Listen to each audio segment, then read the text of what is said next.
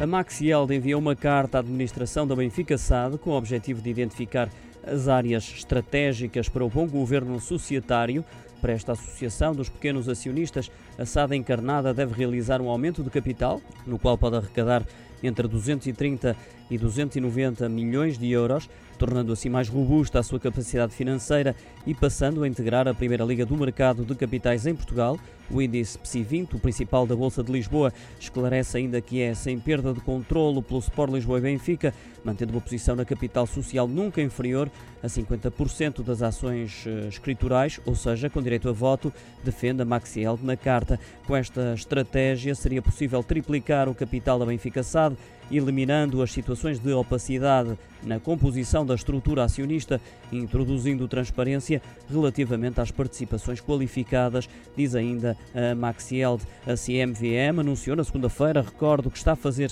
investigações a eventuais infrações relacionadas com as ações da SAD do Benfica, depois das notícias vindas a público nas últimas semanas relacionadas com divulgação de informação ao mercado e de eventual abuso de informação que poderão colocar em perigo a integridade do funcionamento do mercado de capitais e a proteção dos investidores.